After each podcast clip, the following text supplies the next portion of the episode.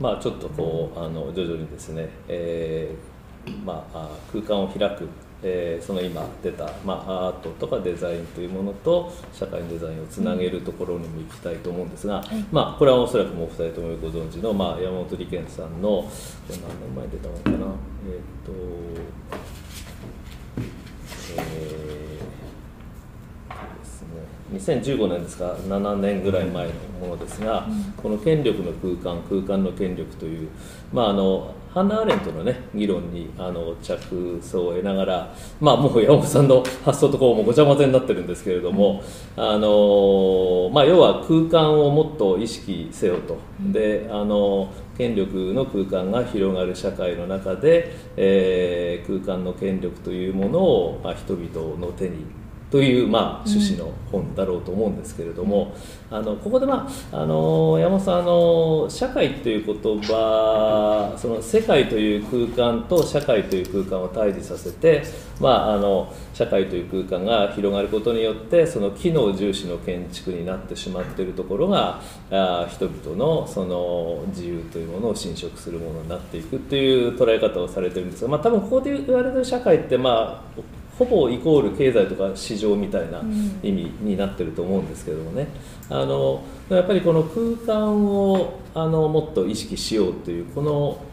まあ、問題提起というのは、うん、確かに先ほどの文化の居場所を考えるにあたってもそれからまあコロナ禍で、えもう一度自分たちの暮らしを考えるにあたってももうすごくその原点に近いところの議論かなと思って僕はこれ久々に引っ張り出して、うん、あのちょうど箱から出てきましたんで、うん、見てたんですけどもね。はい。あのあどうぞ。私も学生の時に読んで以来 ちょっと覚えてないかも。まあね山本理研さんはまあかなりいろんな議論されてますから、はい、その一つですけれども、うん、まあやっぱりあの建築家としてあの建築というものがまあ、山本さんの捉え方だとその作品としての美しさというものを、うん、あのまあ、現実の、えー、世界の中で作ってきたものが、まあ、そうではなくて機能がちゃんと達成されてればいいんだというところから、まあ、権力とか国家というところの、えー、目的に、まあ、ある意味奉仕するものになっていって、うん、えー、その良さがですね失われてきてるんだということが多分ベースにある発想じゃないかなと思うんですよね。うん、はい、あの一方ではねあのでもそのなんて言うんでしょうあの東日本大震災以降、うん、あの建築家が先生としてそう作家性を表現するというよりは、うん、えー、例えばみんなの家の発想なんかもそうでしょうけれども、あのどういうふうにこう人々が使えるようなものになるのかっていうのが大事っていう議論も片方にあって、多分目指してる方向としてはそんなに大きく違ってはいないんですけれどもちょっとアプローチの仕方としてはや異なる部分もあるかなとちょっと思いましたけど、菅さんなんかはその空間に、まあ、ご自身のいろんなパフォーマンスや仕事を反映させていく時に、うなんか特にこう意識されてるようなところっていうのは、うん、あえっと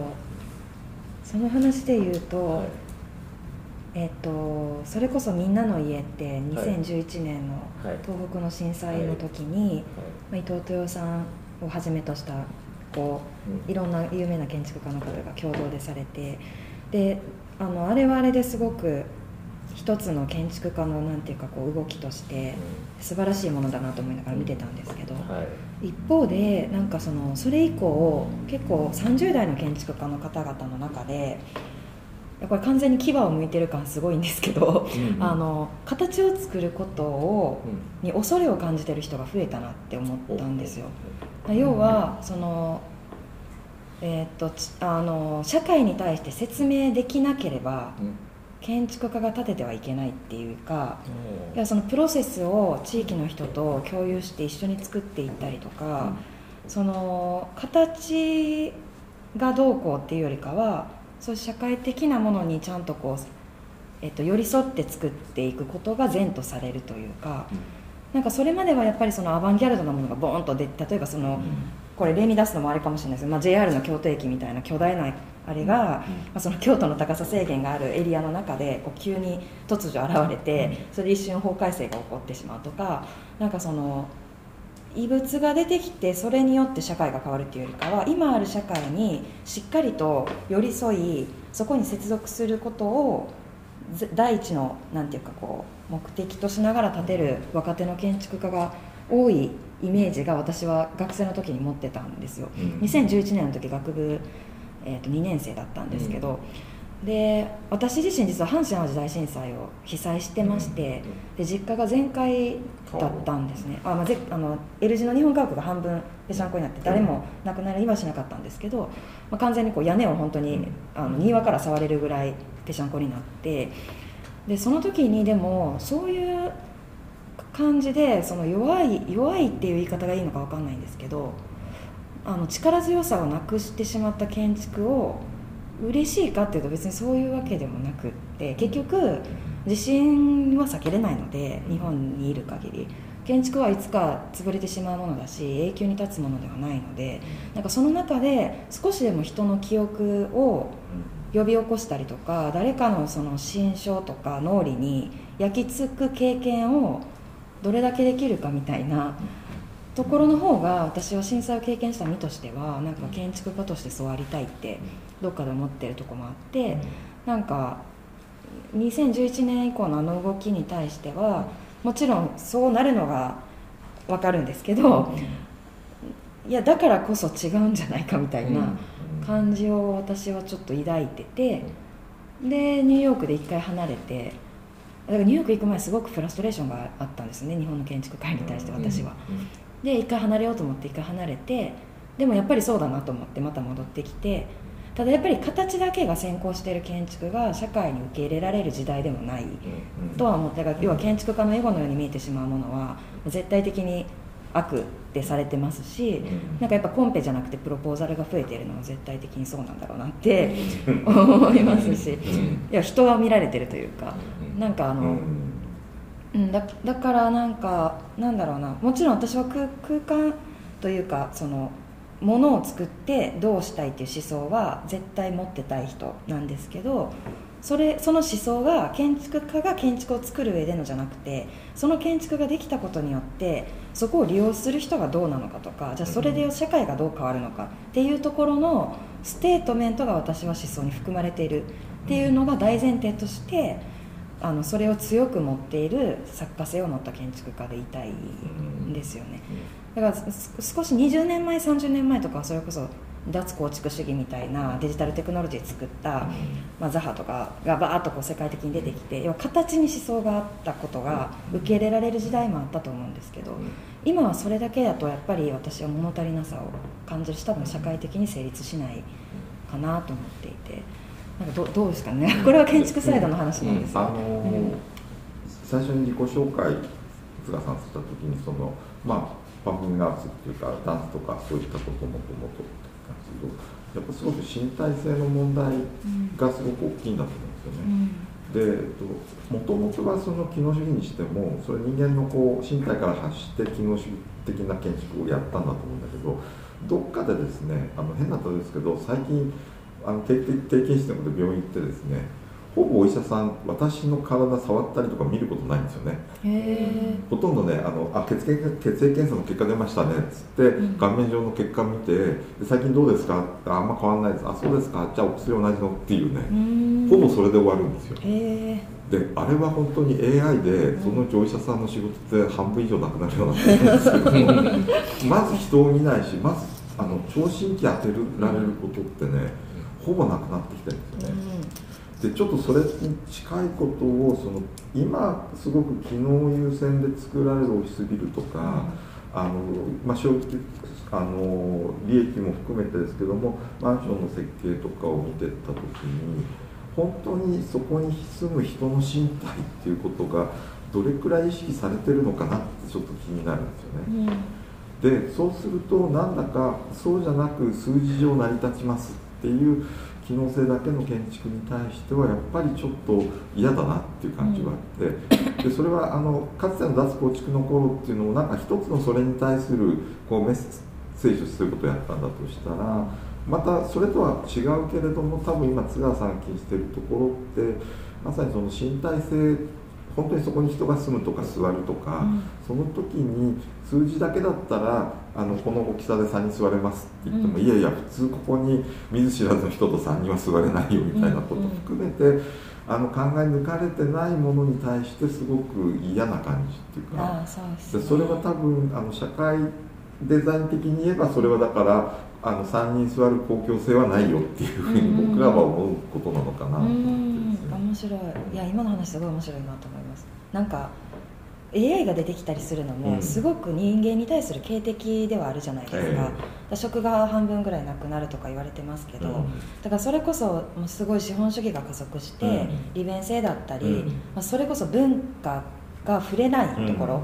っていう領域はまあ、なんかその効率化したりとか、えー、最短短絡的な利益をこう求めにいった、はい、その時代に対する警笛で、多分 AI はそこを犯してくるんじゃないかなって 今普通に思ってますだからそうだ身体性っていうのも、もちろんこう座るとかっていう振る舞いももちろんそうですし、例えばこの机を触った時にこれを冷たいと感じるか温かい。か感じるかって、その人の体温次第だったりするじゃないですか、はい、外に出てすごい手が冷えてこれを触ると温かいけど、なんか温泉に入った後にこれ触ったら冷たく感じるかもしれないし、うん、同じ机でも。それってやっぱり AI が変え難いもので、うん、その人自身の感覚なので、うん、なんかそれをむしろなんか大切にしていく都市空間とか建築空間っていうのが必要になってくる、うん、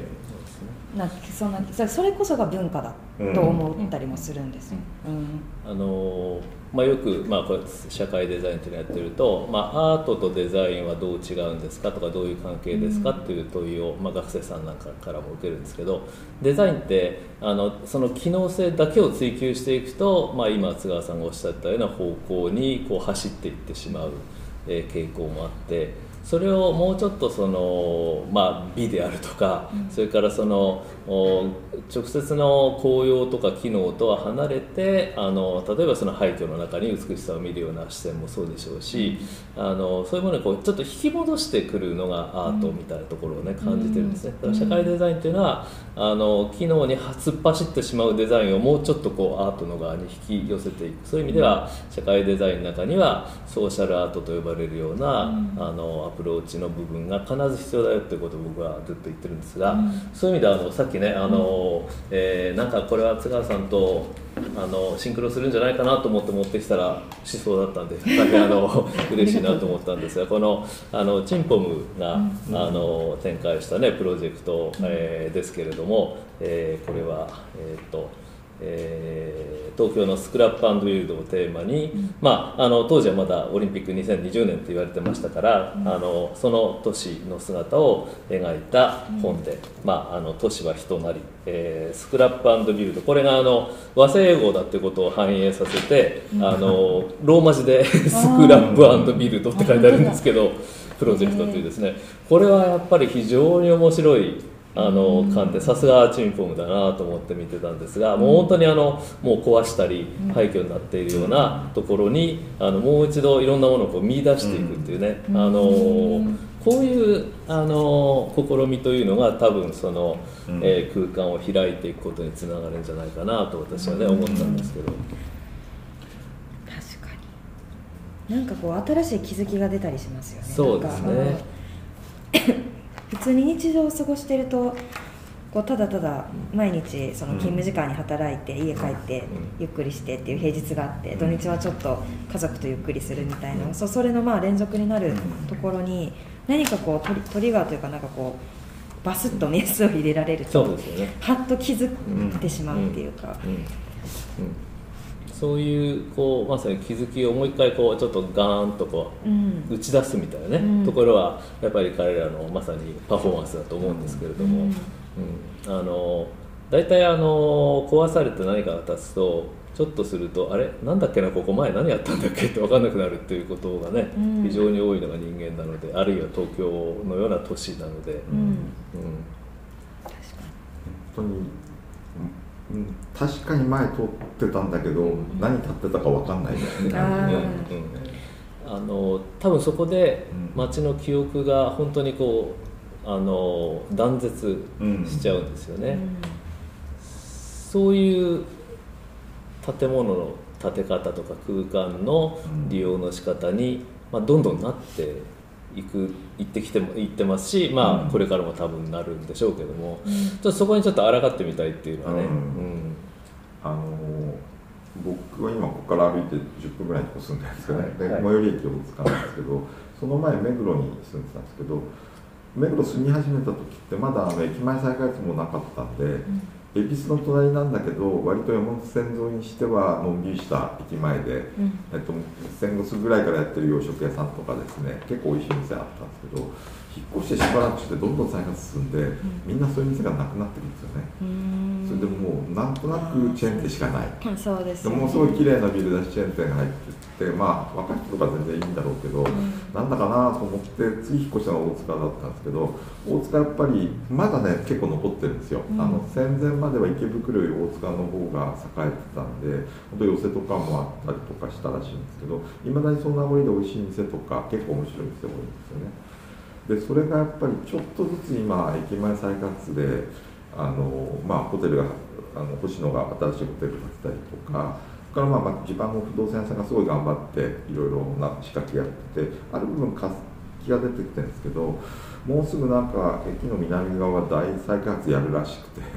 そうすると多分前のあの目黒と同じで、うん、割と今ひいきにしてる店がかなりなくなるんだろうなと、うん、すごくいい居酒屋さんが多くてですね日本酒の。うん、でなんか有名なあの14代とかを最初に東京に売り込むのを一生懸命やった親父さんがいた居酒屋さんがもうなくなっちゃった。ん。ですけど、そこで修行した人たちが割と大塚にも23軒あるんですけど。美味しいですよ、安くて、えー、ここ抜ければぜひ。日本って世界一なんですよねなんか飲食の種類、確か、うん、やっぱそういうのでいうと本当に中野先生の話だけどそのまあ割と機能的で、うん、あのおそらく本当に数値的には快適な空間のオフィスだったり、うん、住まいになるんだろうけどもなんかそこにこう人間の肌手触りとか肌触りでいうと何もないみたいな感じはあって。多分その店で何か食べてまあその時はまあ美味しいねとかって食べるけどもきっとまた別の時に訪れてもこう来たことあったけどだっけっていうような記憶しか残らないようなものが増えていくのはなんかあんまり好きじゃないなと思いながらね、ね、暮らしてはいます。近代的に求められる機能をとことん追求していくと、かえって多分労働生産性が落ちる、あの職場になっていくというですね、逆説が発生していると思いますね。でそこそのことにちょっと気が付いたあの建築に関わる人たちは、まあちょっと違うものを作ろうとされてるんだろうなと思って見てるんですけど。も。あの昨日実はあの中村先生佐藤誠さんが自分の本で「あの絶対飛行機」っていう911のあのジェット機がビルに突っ込む3秒間突っ込まれる側の女性とパイロットがそこであの交わしたかもしれない会話を膨らましてこう1時間ぐらいの芝居にしてるんですけども。すごい面白いあの初演もすごかったんですけどもその時まあちょっと昨日ちょうどですねあの五十嵐太郎さんのところのあの修士の学生さんが、まあ、卒論もですね土方辰巳の野外講演を卒論してたんですけど、今もあの修論もあの野外におけるとかテント演劇のそのなんですかね、空間性のことを主要にしようとしてそれでまあ僕のインタビューはこんなに受けたんで誠さん紹介したんですけど誠さんそこで突然、まあ、あのその後ロングインタビュー受けるって言ったんですけどボソって言ったのが野外劇ってなんとなく野外でやると成立しちゃうっていう今いけない状態なんだよね、うん、っていう話をしていて、うん、で言ってみればこう本当はレベルが低いものなんだけど、うん、野外のある空間でやると、すごく成立しているように見える、であなるほどなと思った。らその後にいや実はあのホールとか劇場も一時期まではそんなものになってたんだよ、そのなんとなく本当にひどい作品なんだけど劇場の空間で照明入れて音響効果つけると、それらしくなんか立派な作品に見えるっていう時代が結構あったんだよって話をしていて。で今の話を聞きながら思ったのは本当はあのそういうの全部取っ払ってむき出しの状態の飲食店としてやらせると、全然もうこれままごとじゃないっていう店がもともらしいですね、空間に入れるとなんか成立したりとか。なんかそんなことがいろんなとこで起き始める。つまりああそこでうまくいってるからでもコストないからココピペなんだけどちょっと劣化したコピペでやっても成立するよねってやっていくと一見成り立ってるように見えるんだけど成り立たないっていうものが今増えてんじゃないかなと。それすごく思っててですね、まあ、先ほどちょっと来る前に案内してもらったこうシェアオフィスとかも今はものすごくシェアオフィス増えたんだけど、うん、やっぱこう成り立ってるとこと明らかにこう儲かるから入ってきたみたいなところで成り立ってないところがあってそのことを昨日その眞子さんのぼそっと言ったたことでですね、うん、なんかすごく大事なことなんだなそれはって思い直して。確かに。